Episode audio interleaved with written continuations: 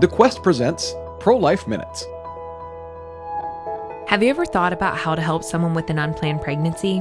When scared feelings come up, women with unexpected pregnancies often jump to abortion as a solution. The best thing a friend or family member can do is to get the mom to slow down and help her get all the facts before she aborts the baby. It is the most important decision of her life, and she will have to live with the consequences of this decision forever. The most loving thing you can do is to help her make an appointment and go with her to the Pregnancy Resource Center.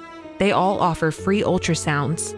Did you know that 80% of mothers and 90% of fathers who see their babies on an ultrasound choose life? Showing her the many options she has with loving support allows her to choose life. Let's show the world that every life matters by speaking up for life at every opportunity. For more homegrown wisdom, visit thequestatlanta.com.